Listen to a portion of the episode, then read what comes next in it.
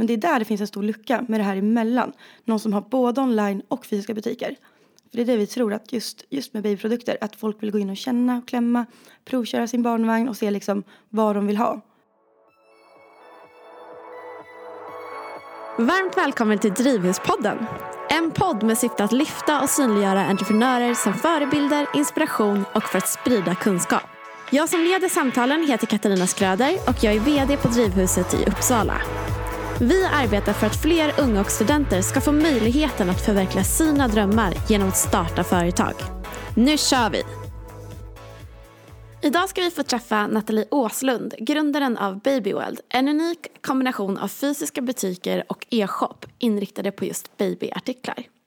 Idén startade med ett egenupplevt problem och idag driver Nathalie bolaget tillsammans med sin sambo Dennis. De startade 2016 och omsatte förra året cirka 55 miljoner kronor.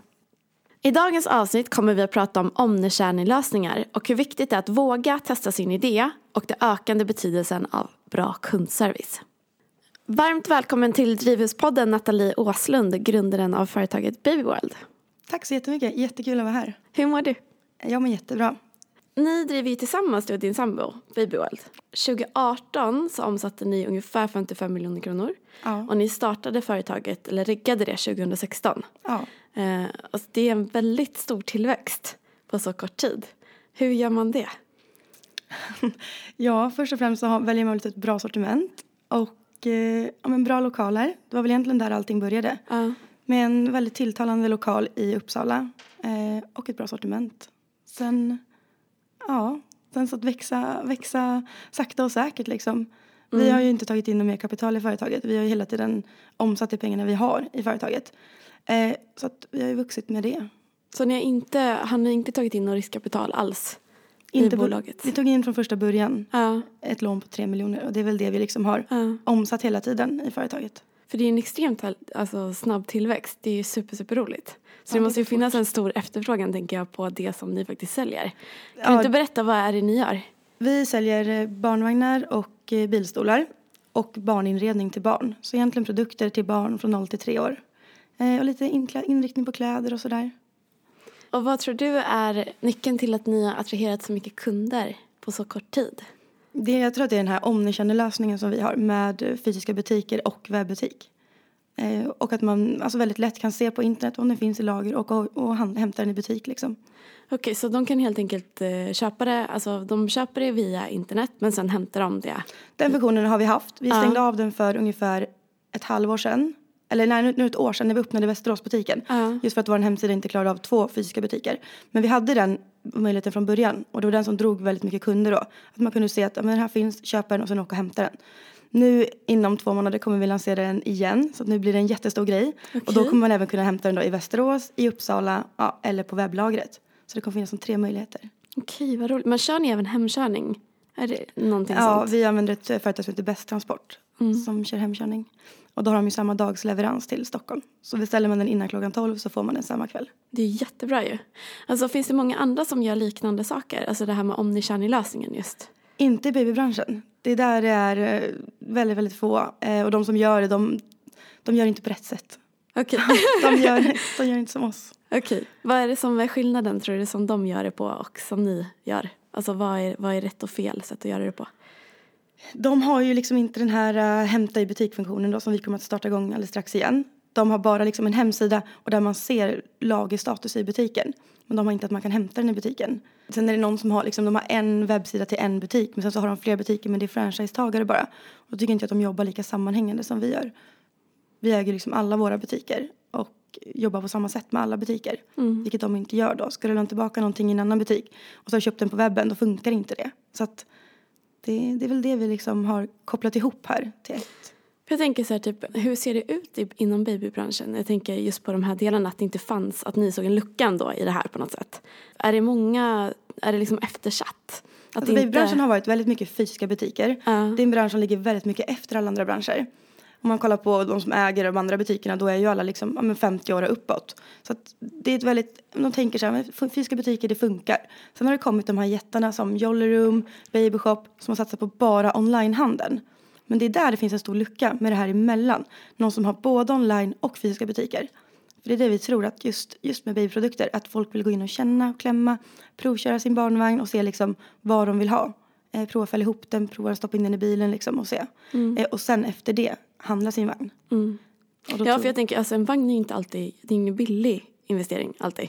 Nej. Utan de kan ju vara ganska dyra vagnar. Precis, det de finns ju olika prisklasser också såklart. Men ändå, så jag kan tänka mig att det liksom är väldigt viktigt ändå att få se den i, i liksom på riktigt och känna på den och så. Precis, Ehm. och den stora grejen också det är om någonting går sönder på en barnvagn. Vilket det lätt kan göra. Att man behöver smörja hjulen, pumpa däcken eller ja, någonting sånt där. Att de kan komma in till våra fysiska butiker och få hjälp med det. Så ni är lite som så här, typ service då av det? Ja, som serviceställen liksom också. Så att det finns liksom allt möjligt. Man kan köpa den på internet hos oss och komma till våra butiker och så hjälper vi till att laga den och lämnar in den om den ska skickas in och sådär. Så gör vi det åt kunden.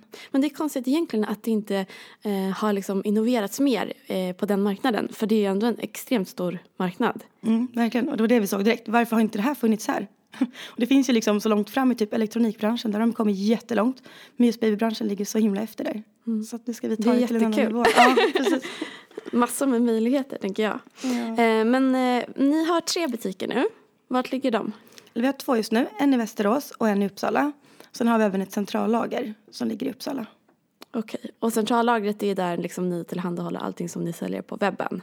Eller? Precis. Mm. Och just nu så har vi även, för att kunna få det här att gå ihop ekonomiskt och kunna sälja så mycket som möjligt, så har vi öppnat Uppsala-butiken. Så allting som säljs på webben, det plockas även i Uppsala-butiken. Så att det är som att, ja, det som finns online, det finns i Uppsala och webblagret då. Okej. Har ni planer på att öppna fler butiker? Ja, absolut. Det, det kommer att komma. Vi kommer ju just nu så är ju nästa steg att få igång vår nya hemsida, byta våra kassasystem och få verkligen den här omnichannel-lösningen att funka på ett jättesmidigt sätt. Det ska vara så enkelt som att det kommer in en order till oss och det kommer liksom blinka en grön en knapp i kassan. Liksom kunden, eller personalen vet att de ska plocka en order. De plockar ordern, lägger den i kassan, trycker på en knapp och det går ut ett sms till kunden. Det ska vara så himla enkelt som det. Så att just nu jobbar vi mycket med det här bakomliggande. Eh, och det ska väl vara klart inom någon, två månader kanske. Men vad tycker du, vad är bra kundservice för dig? Bra kundservice det är när en kund kommer in i butiken och de får verkligen den här wow-upplevelsen. De kommer in och verkligen så här, först är det intrycket av att butiken är fin och den är städad. Men sen att personalen kommer fram och verkligen vill ha hjälp med någonting, hur kan jag hjälpa dig? Och verkligen går med kunden i, ja inte bara säger hej och går därifrån utan följer med kunden och visar runt i butiken. Det tycker jag är bra kundservice. Mm. För det är ju väldigt många butiker som stänger nu eh, på grund av e-handel och så. Hur ser du på det? Vi ser ju på att vi kommer öppna fler butiker. Vi kommer ju vända på det här. Eh, och det är därför jag tror med den här uh, omnichannel-lösningen. Och det funkar som så att istället för att man postar ett paket så kan du bara hämta den i butiken. Och ännu snabbare dessutom. Och jag tror att det är det, kund, alltså det kunderna vill ha. De vill ha det snabbt och effektivt. Kunna sitta på motorvägen, kunna klicka hem det de vill ha. Bara svänga av och hämta det snabbt. Och sen så åka till kalaset eller dopet eller vad det är. Det tror jag också. Sen så tror jag ännu mer på att eh, det personliga mötet typ, kommer också betyda ännu mer. Eh, att man vill ha den här riktigt bra eh, mötet med, med personalen eller liksom så. Och få den hjälpen, att man har kunnig hjälp eh, i butikerna. Eh, istället för att det bara ska vara som man ska gå in och typ handla utan det handlar mer om att man vill ha den här servicen också. Ja, men absolut. Vi skickar ju hela tiden vår personal på utbildning. Det kan vara allt ifrån reparationsutbildningar, hur de ska laga grejer, till att så fort det kommer in en ny produkt i butiken så får de utbildning på det direkt och går igenom allting hur det funkar. Och har vi ny personal så får de direkt så här, tre, fyra veckors utbildningsveckor där de bara går igenom hur alla produkter funkar. Just säkerhetsmässigt och säljmässigt. Så att det, det är mycket utbildningar på sånt. Hur mycket personal har ni nu? Dagsläget har vi 30 anställda. Men jag tänker på lagret och så, försöker man ehm, så här, använda mycket robotik och typ sådana grejer för att få lagret att funka eller hur tänker ni där? Alltså just nu så har vi ingen sånt utan vi, eh, vi jobbar ganska mycket med att vi har ansvariga personer på lagret. Sen har vi många anställda från Arbetsförmedlingen som är jätte, jätteduktiga. Som går liksom och gör sin sak varje dag. De går och hämtar sina produkter, packar ner dem i en kartong och tejpar ihop kartongen liksom. Eh, så vi jobbar mer, mer mot det istället för robotar. Och det är också för att vi försöker få det så effektivt som möjligt eftersom det är så mycket skrymmande gods, mycket stora kartonger. Och då blir det många kollin om vi skulle jobba med robotar. Nu jobbar vi med att vi öppnar kartongerna istället och försöker få ner så mycket som möjligt i en kartong. För att då dra in på just fraktkostnaderna. Men kan inte du berätta eh, varför, liksom, hur kom den här idén till? För jag har förstått att det har varit ett egenupplevt Ja, problem. Liksom. precis. Alltså det är där det startar. Men vad, vad var det för någonting? Det är Som, så det startade. Eh, det var att jag och Dennis fick vår första son 2013. Eh, och han hade en grov hjärnskada. Som gör att han inte kan sitta stabilt och han kan inte gå eller sådär. Eh, och då började det med att vi hade en, en barnvagn som han bara hasade fram i. Så han liksom låg ner i den vagnen. Och då blev jag så här, ja, men det måste vara något fel på vagnen. Så jag åkte och bytte, köpte en ny vagn och provade den vagnen. Och så blev det liksom att jag bytte vagnar hela tiden för att försöka hitta någonting till honom. Jag bytte dyner i vagnen för att liksom få honom att sitta bra. Sen började jag stöta på det här problemet att de vagnar jag ville ha, de fanns aldrig i lager i butikerna. Eh, det här med internet, som sagt, det, det fanns typ inte att skicka hem. Eller alltså det, det, tog jättelång tid att få hem den och jag ville ju ha den liksom direkt. Så jag började åka till Stockholm för att hitta vagnarna. Men det tyckte jag var så dåligt också för jag kunde inte se på hemsidan om det fanns i lager eller inte. Så att jag fick verkligen ringa runt till butikerna. Har ni den här i lager? Kan jag komma och hämta den här? Eh, och det var nästan så att de var chockade över att man ville komma och hämta vagnen direkt. Och jag kom in i det här med att nej men jag vill ha den nu. På en gång. Eh, och sen så, och det var egentligen så det började. Eh, sen var det en butik i Uppsala som, som brann ner. Väldigt tråkigt. Eh, och då såg vi möjligheten att nu finns det liksom en enda babybutik i Uppsala och det finns absolut en lucka till för en till. Eh, och vi vill göra det här på ett helt annat sätt emot vad alla andra gör. Vi vill ha den här ja, men internetkänslan att du kan köpa den direkt och veta vart den finns i lager och det. Så det var egentligen där det började. Okej, men hur vågade ni bara köra? Vad gjorde du då och din sambo? Alltså, det tog ju ganska lång tid innan vi började köra. För som sagt, han föddes 2013, vi öppnade inte förrän 2016. Mm. Så att vi, vi, vi velade ju några, några år där och tänkte så här, vart, hur och hur ska vi göra allting? Sen så bara helt plötsligt bara, nej men nu, nu kör vi, nu slår vi igång det här. Eh, då började vi åka runt och leta en lokal. Hittade vi en lokal i ja, men Gränby köpstad. Så fick vi gå in och det var ju bara betong i hela, hela byggnaden. Mm. Så vi fick liksom börja rita. De bara, vart vill ni ha väggarna? Så vi fick liksom rita upp vart vi ville ha våra väggar och hur vi ville ha allting. Mm. Som inredningen vi köpte i början, den var ju liksom helt helt skitig. Det var liksom, eh, ja den var hur lortig som helst. Så vi började liksom där. Vi satt och skrubbade inredning på nätterna liksom. Uh. Putsade den med, med en trasa och försökte få upp den i butiken liksom. Uh, så att det har ju liksom, vi har gjort allt möjligt kan man säga. Har ni försökt tänka väldigt så kostnadseffektivt också? Precis, det är det vi har gjort hela tiden och vi gör ju det fortfarande i dagsläget.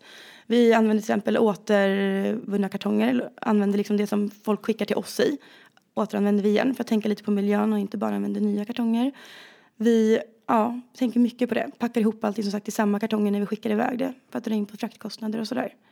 Så att vi, vi tänker på det hela tiden. Mm. Och lika vad det gäller personal. Att vi nu byter system till, till system som gör att vi ja, kanske inte behöver ha exakt lika mycket personal. Att inte en uppgift kommer ta jättelång tid utan att det ska vara mycket mer, mycket enklare. Jag måste bara fråga för eh, jag är så nyfiken. Hur är det att driva eh, bolag med sin sambo? Och partner? Alltså jag ska säga att det funkar faktiskt jättebra för oss. Och jag tror också att det är för att hade vi haft säg, en butik och båda var i samma butik hela tiden. Då tror jag att det hade varit lite jobbigare. Nu är vi så himla uppdelade. Han sköter liksom det här mer med hemsidan och just nu webbdesignen och det. Eh, medan jag åker runt och sköter personalen, sköter butiken. Så vi delar upp oss ganska bra. Mm. Så det funkar faktiskt väldigt bra. Men det blir ju mycket, ja med middagarna på kvällarna, det är ju bara liksom, vad har hänt idag, vad har jag gjort där? och barnen är ju också väldigt involverade. Liksom dotter uh. som är tre år, hon bara, ja men har jag en framåtvänd eller bakåtvänd bilbarnstol du pratar om nu? Det är verkligen så här, hon kan liksom sånt redan. så det... Gud vad roligt. Ja. Men hade någon av er drivit företag innan? Ja, Dennis har gjort det tidigare. Eh, ja, lite mindre företag då. Eh, bland annat tillsammans med sin pappa och så. Okej. Men du hade ingen erfarenhet av det innan? Ingenting. Jag har bara erfarenhet från butiksbranschen då. Jag har jobbat med leksaker och så. Ja. Men det måste kännas otroligt häftigt att få skapa någonting eget. Ja men verkligen, det är det. Och det... tillsammans också kan jag tänka mig att det blir en jättehäftig upplevelse. Ja men det, det är verkligen jättehäftigt. Alltså ibland så är det som att man inte förstår hur långt, hur långt man har kommit liksom. Det är så här, Ja, men jag, jag, kan fortfarande komma ihåg den här känslan. Jag var fyra stycken anställda i butiken i Uppsala och vi skulle ha liksom, ja, men en butik här. Och sen så när det bara direkt gick så himla bra och bara blev större och större. Men vad var det som hände? Kom efterfrågan på en gång? Gjorde ni mycket marknadsföring eller vad, hur var liksom er plan? Jag tror att vi bara, från första början så tror jag att vi hade ett, alltså ett jättebra läge och vi gjorde en riktigt snygg butik eh, och hade den här riktiga kundservicen i butiken. Vilket gjorde att det spred sig på Facebook, sociala medier. Folk skrev åk till Uppsala för att de har jättebra service där och de har allting i lager och de har liksom så. Och ett brett sortiment. Så att där började det väl egentligen. Och sen började det sprida sig liksom mer och mer. Nu kan man ju se recensioner liksom från hela Sverige. Så här, Handla på Baby World, Baby World liksom. Uh, och då blir också man får typ nypa sig i armen bara, det är oss de skriver om. Ah, gud vad häftigt. Liksom, ja. Men vad tror du har varit nyckeln då till att det har, att det har blivit så bra? Så jag tror att det är liksom det breda sortimentet. Att vi har mycket lager och att vi ja, men har den här kundservicen.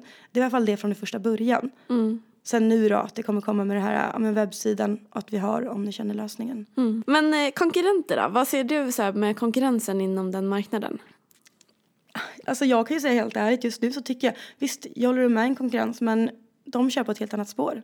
Så jag tycker att vi, vi har en ganska lång lucka fram till dem. Mm. Så att jag tror att det kommer gå jättebra här nu. Och Mm. Och ni tror att ni liksom hittat er nisch? Vi har hittat vår nisch och vi får höra det från alla hela tiden, alltså leverantörer och sådär att det ni gör nu, det är det, det, är det man ska göra. Mm. Eh, Och leverantörerna pushar oss hela tiden och säger att ja, det är det här med fysikbutiker online som man ska ha. Och det är liksom ingen annan som, som kan det här i dagsläget. Kombinationen liksom. Kombinationen. Mm. Och det som också är bra i den här branschen det är att det kan inte komma in några nya heller. Den är ganska låst. Mm. Kommer man in som ny så får man inga varumärken. Men hur gör man då, då? Hur gjorde ni? Vi kom ju in och fick inga varumärken från första början. Och fick arbeta oss uppåt. Kontakta leverantörer, tjata, kom till vår butik, besök oss, träffa oss som person. Och till slut så gav ni mig med sig, kom till oss och såg butiken och bara, ja men vi testar. Och sen har vi bevisat att det var ju helt rätt. Men varför är det så himla svårt då? Det är för att de vill vara väldigt eh, premium. De vill liksom inte finnas i alla butiker överallt. För att alla delar ju ändå på samma försäljning. Det kommer liksom säljas ett visst antal vagnar. Och det, liksom, det spelar ingen roll vart man fördelar ut dem. Så de vill inte finnas liksom överallt. Så de är väldigt rädda om priset. Man får inte sänka priset på vissa produkter. Eh, och kommer det in nya som inte vet det, som bara dumpar iväg priserna, då blir hela prisbilden skev. Så att det är väl, de är väldigt rädda om det också. Ja, så det är mycket att tänka på när man jobbar med den typen av externa märken inom den nischen. Ja, det är väldigt mycket att tänka på, absolut.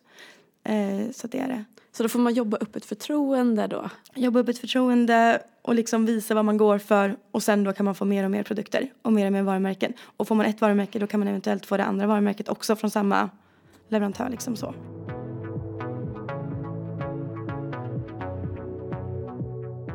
Du blev ju ganska nyligen Årets unga företagare i Uppsala län. Ja, jättekul.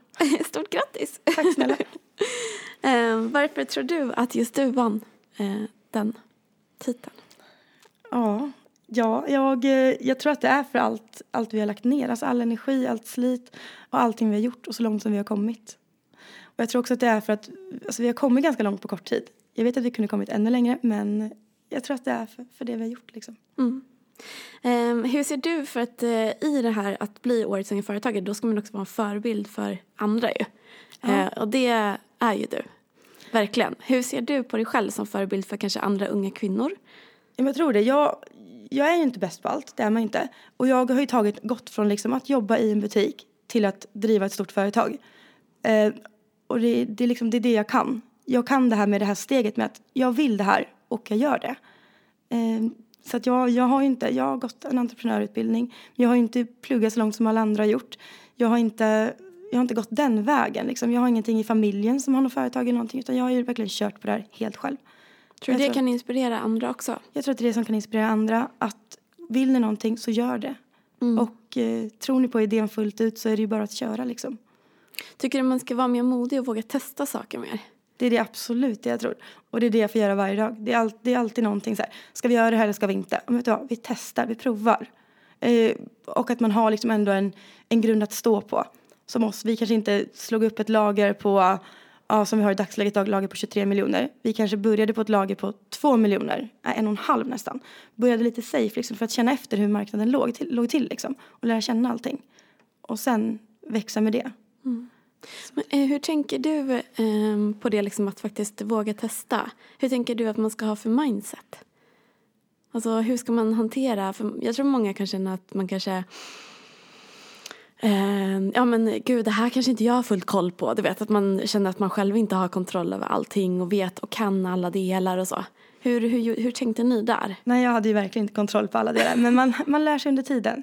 Så är det hela tiden. Och man får alltid prova sig fram. Det händer alltid grejer hela tiden. Det hände en incident i Västerås för bara några dagar sedan liksom. Och nu, det hade jag aldrig varit med om förut. Så nu måste vi tänka om på den biten liksom. Eh, Och det, händer, det kommer alltid hända. Tror du att det gäller att vara snabb, att eh, liksom, eh, pivotera snabbt, ändra liksom, på saker och vinkla? Och... Det är det, det är det jag tror att det är. Som sagt, bokar om mötena hela tiden bara för att nu händer det här och det måste man ta tag i direkt. Det är så jag tror att man måste göra. Mm. Vad är målet eh, med eh, företaget nu framåt? Ja, vi har så mycket, så mycket idéer nu så att man vill bara, jag vill bara trycka på en grön knapp och köra igång allting. Men som sagt, vi jobbar med det här bakomliggande nu, med systemen och det. Så att nu, Håller hemsidan är snart klar. Den är jätte, jättefin, den nya hemsidan. Ett sånt lyft. Gud vad roligt. Eh, bara kunna klicka igång den. Eh, och därav då den här omnichannel-lösningen. Börja med butikerna och connecta ihop dem. Sen nästa steg är ju då att eventuellt öppna fler butiker. Vi kikar ju mot alltså, lite större städer nu. Mm. Eh, öppna upp där när vi har allting annat helt rullande då. Mm. Hur, kommer, ehm, hur kommer butikerna vara mer ihopkopplade än vad de är idag? Hur sker det? Eller vad är det för någonting som kopplar ihop dem? Typ? Det är de här nya systemen. Så att säga. Just nu så har man liksom, vi har ett system för kundservice, vi har ett system för hemsidan, vi har ett system för butikerna. Vilket gör att det är liksom tre olika system. system. Så ska kommer in en kund i butiken som har en reklamation, då måste alltid butiken ringa in till kundservicen för att kunna lösa det. Nu kommer allting att finnas under samma system. Så att i princip när kunden ringer så kommer telefonnumret kopplas in direkt på hemsidan. Så hela kundens liksom, vad ska man säga, köphistorik kommer direkt upp. Så att personalen direkt kan se liksom vad det är det kan gälla. Och där kommer då att butikerna bli mer in, ihopkopplade med, med webben och med varandra också. Det är superbra. Och på webben kan man se också vad ni har i butiken. Alltså vad som Precis. finns i lager och så. På hur? kommer det stå till exempel i lager i Uppsala, i lager i Västerås och Mm. på webben då. Men ehm, hur, eh, kundservicen, är den inhouse? Eller har ni den, har ni den liksom med er egen personal, kundservicen också? Ja, kundtjänsten. Ja. Den finns tillsammans vid lagret där. Och det är också för att till exempel om det är något som har blivit fel eller felskickat eller någonting att kundservicen eller kundtjänsten då kan gå ut och packa orden och skicka iväg den själva så att de löser det liksom, hela uppgifterna. Eh, Så vi har kontoret tillsammans med lagret. Tror du snabbhet är viktigt? Snabbhet är det absolut viktigaste. Det är det. Kunder vill inte vänta en vecka på sina grejer liksom. De vill ha det direkt. Mm. Och det är även det som är min gamla erfarenhet liksom. Att jag vill Ja. ha det nu. Omgående. Det där är så spännande typ att man har tappat tålamodet i när man handlar produkter och så. Det vet man ju själv, eller jag kan bara tala för mig. Men att eh, jag kan bli eh, lite så här smått irriterad om det tar tre dagar för mig tills jag får, eller fyra innan jag får de produkterna som jag handlar online. Precis, man blir till och med orolig att man typ la orden fel för att man inte har Precis, fått den. man. Exakt. Precis, vad är den här rätten? Den har ju gått igenom Ja. liksom. Eh, Så det, det är verkligen det absolut viktigaste. Mm. Eh, Just i dagsläget så jobbar vi bara 7 till 16, eller bara. Vi kommer även att öppna upp så att vi har helgjobbare och även på kvällarna. Så vi kan vara ännu effektivare. Okej. Och det kommer vara, men butikerna är öppna? Butiken är öppen eh, vanliga butikstider då. Eh, Men just lagret kunna få iväg fler orders ännu Just snabbare. det, precis. Om du tittar så här typ, eh, om du får drömma stort liksom, vart är ni om fem år? Och den här frågan är så svår. Fem år, det är ju längre än vad vi har haft öppet liksom. Förut så sa jag, ja men då kanske vi har omsatt 200-300 000, eller 200-300 miljoner. Ja. Men nu när jag tänker fem år framåt så, alltså jag tror att vi är lätt uppe över en, en halv miljard i alla fall. Mm. Eh, vi kommer ha cirka fyra, fem butiker i Sverige runt om. Eventuellt att man öppnar upp mindre butiker som mer servicebutiker.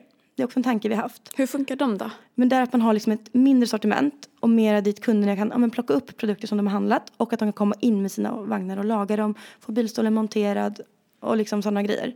Okej, mer som servicecenter? Servicecenter, precis. Fast även med ett lager i. Vi har gått in lite på den tanken också så vi får se liksom hur, hur vi ska göra med det. Hur många butiker tror ni att ni kommer ha då? Alltså jag tror ju ändå de här stora butikerna som vi håller just nu så fyra, fem Mm. Kommer vi, fem kanske vi uppe i då. Eh, och sen som sagt sådana här servicebutiker kanske eventuellt några sådana också. Mm. Och omsätter över en halv miljard. Ja, det Ja. gör vi. Vad är, liksom, eh, vad är din största drivkraft?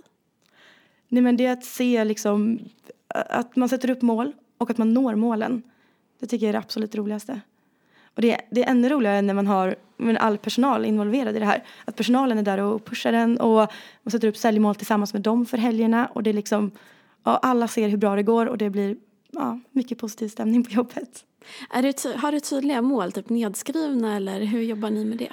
Vi har en del nedskriv, nedskrivna mål, det har vi. Eh, budgetar som vi ska nå och sådär. Eh, vi har ju också de här målen med utveckling av allting som sker. Sen så är det ju mycket, mycket som sker varje dag liksom som man får sätta upp varje dag. Nya mål.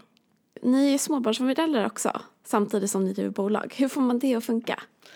Ja, det blir långa dagar på förskolan för barnen. Det, de, de går ganska många timmar. Sen delar vi upp oss liksom att till exempel idag så hämtar jag, imorgon hämtar Dennis och så kan man jobba då sena kvällar. Sen är det bara hem, försöka få barnen i säng. Sen kan ju den andra sätta sig och ja, men besvara mejlen, gå igenom allting sånt. Och göra inköp och sådär. Behöver man vara mycket strukturerad för att det ska funka? Ja, jag tror man måste vara mycket strukturerad och, men även flexibel. För det kan hända vad som helst på en dag. Liksom att ja, men nu blir något barn sjukt och jag måste åka ifrån. Att man då kan det här, men vi skjuter på det här, vi löser det här imorgon, vi tar det här eventuellt ikväll, vi, ja, jag tror att det är det. Men det känns som att du har så himla mycket energi. Ja, det, det, det har jag. Har du alltid haft det? Det har jag faktiskt haft. Jag, jag har alltid haft mycket att göra, många bollar i luften och som sagt kan typ inte sitta och kolla på en film liksom. Det, det händer liksom inte. Det är bara, då måste jag läsa mejl samtidigt som jag kollar på filmen. Det... Känner igen mig lite i det där. Ja. Vad häftigt. Men eh, kompletterar du och din sambo varandra? Eller är ni väldigt lika? Nej, alltså vi är ganska lika men vi är också ganska olika. Uh, och det är det som gör att jag tror att vi, alltså vi jobbar väldigt bra tillsammans. Uh, han är ju bättre på, på typ det ekonomiska kan man säga. Uh, han är bättre på hemsidan och det. Men jag är ju bättre på det här med butikerna, hur allting ska se ut. Och kanske att bilda med ett bra sortiment i butikerna. Jag vet vad som är modernt, vad som är inne och så. Uh, och jag håller hand om sociala medier. Han kan ingenting om sånt. Men han kan däremot hemsidan. Så att vi, vi jobbar väldigt bra där. Mm. Ja. Hur eh, jobbar ni eh, just med sociala medier? Det är lite spännande. Typ, använder ni er mycket av det? Mm, där har vi också vuxit jättefort. Jag tror sen i vi använde oss ganska mycket av det i början. Sen så vart det ett ganska stort glapp där. Eh, sen så drog vi igång det igen i november. Och där har vi vuxit från, vad kan vi ha, från 2000 följare till, ja, nu har vi snart 12 000 följare. Oj, så det har också gått på så jättekort stund. Och det, är också, det resulterar i att vi har fått försäljningen på webbsidan har också ökat rejält. För man märker ju fort man lägger upp en produkt där, ja men då har vi sålt tio stycken på hemsidan. Så sociala medier är ju sjukt viktigt. Uh. Och det är där också många tappar, många babybutiker. Uh. Att de inte använder sociala medier. Men eh, är det du som sköter sociala medier eller har ni någon som är ansvarig för det? Vi hade en som var ansvarig för det. Mm. Men jag tycker att det är så kul själv så att jag, jag kör på med det. Jag tycker att det är så himla roligt och jag eh, brinner verkligen för, att, för det så att jag, jag kör på. Jobbar ni någonting med typ influencers eller? Ja, vi jobbar ganska mycket med det nu på senaste tiden. Eh, och då jobbar vi ingenting med betalda samarbeten utan vi kör med produkter. Okay. Att influencerna får produkter eventuellt de binder sig med ett samarbete en lite längre tid. De får lite fler produkter och marknadsför dem på sina sociala medier. Då. Ser ni att det ger en bra spridning eller liksom att det ger en bra köpkraft? Det är faktiskt en jättebra köpkraft. Eh, jag tror att man ser inte den köpkraften direkt oftast utan jag tror att den, den blir att man syns på olika kanaler hela tiden och då liksom, ja men det här är ett känt eh, namn liksom, Babywell, det känner jag igen. Och var känner jag igen det ifrån? Ja men det var den här som la upp den ju. Så att jag tror att det, det är ganska bra i längden också att jobba med det. Hur tänker ni där? Jobbar ni med stora influencers eller är det mer mikroinfluencers? Vi jobbar mer med eh, inga mikroinfluencers utan det, det är lite större. Eh, några som är väldigt stora kan man säga och sen så de som ligger liksom, man säga, lite mer över medel där, de, de jobbar vi mycket med. Um, vad är dina främsta tips till de som skulle vilja starta företag? Det, det, det är väl främst att ha, kom en bra idé som inte finns liksom, eller som ni, som ni ser en lucka någonstans. Eh, och när ni väl har kommit på den idén, att bara köra på det. Och börja sakta, som vi har gjort, sakta och säkert. Jag vet företag där de liksom har börjat och lagt ner flera miljoner kronor innan de ens har öppnat företaget. Men jag tycker att kör igång, liksom, försök få företaget att starta, försök få det att rulla och sen därifrån liksom komma in med det här, eh, ja men jag vet inte, de här andra idéerna som man kan bygga vidare på. Just det, precis. Så man, man kör lite mer lean startup kan det, man säga. Ja. Att man försöker hålla ner på kostnader och jobba med det man har eh, istället för att, att ta in massa kapital kanske och köra bara på det liksom. Precis. För det är så vi i alla fall har gjort. Jag tycker att det har varit smart för att om vi ser att någonting om det inte hade gått bra då hade vi liksom inte haft så mycket kapital inblandat så utan då hade det mer varit ja men det är det här och det har inte gått. Eh, och då eventuellt bara, varför har det inte gått? Men då forskar vi om och så gör vi kanske på det här sättet. Just det. Och då kanske det kostar ännu mer utan då kan man liksom bara... Men visste ni exakt vad ni gjorde rätt redan från början? Alltså vi har ju alltid trott sjukt mycket på den här idén. Och jag har ju alltid varit så himla inställd på att det här måste, det här finns, det här, eller det här finns inte, det här måste finnas liksom. Eh, så att vi har, ju, vi har ju varit helt safe på att vi, det här kommer gå, det här kommer funka. Så nu när du är företagare, skulle du liksom kunna tänka dig typ att bli anställd igen? Jag fick den frågan för ett tag sedan också. Jag eh, sa först då tyvärr nej. Men sen så tänker jag så här, det hade ändå varit kul att vara anställd igen. Fast jag hade kommit med sjukt många idéer. Så att jag tror att den här arbetsgivaren hade bara, okej okay, nu räcker det. Jag hade verkligen så här, ja men så här borde vi göra och så här borde vi göra och tagit tag i allting liksom själv. Så att jag vet faktiskt inte. Jag tror att jag hade kunnat varit det. Mm. det ja. Har du några specifika tips inom babybranschen om folk vill ge sig in i den liksom? Ja, jag tycker att de ska vara lite rädda för oss bara. nej, nej, men, nej, men det, det är svårt att ta sig in i bilbranschen, det är det. Mm. Men om det är någon som, som vill ge sig in i det så uh, är väl tipset att eh, ja, försöka hitta där inte, de, alltså de svaga punkterna där det inte finns någonting just nu. Och de håller vi på att plocka upp just nu så att de som vi inte tar upp då, eventuellt. Mm. Men hur hanterar man motgångarna då? För det finns ju, kommer ju väldigt mycket osäkerhet och motgångar när man ska driva eget. Ja, det kommer väldigt mycket. Eh, I princip varje dag så det är alltid någonting.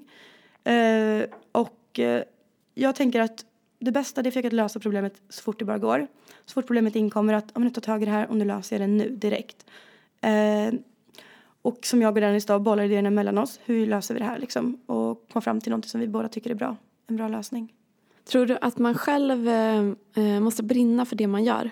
Jag tror faktiskt att det är så. Dennis har inte ett jättedriv i barnvagnar och babyprodukter. Han tycker inte att det är, liksom, det är inte hans stora hobby.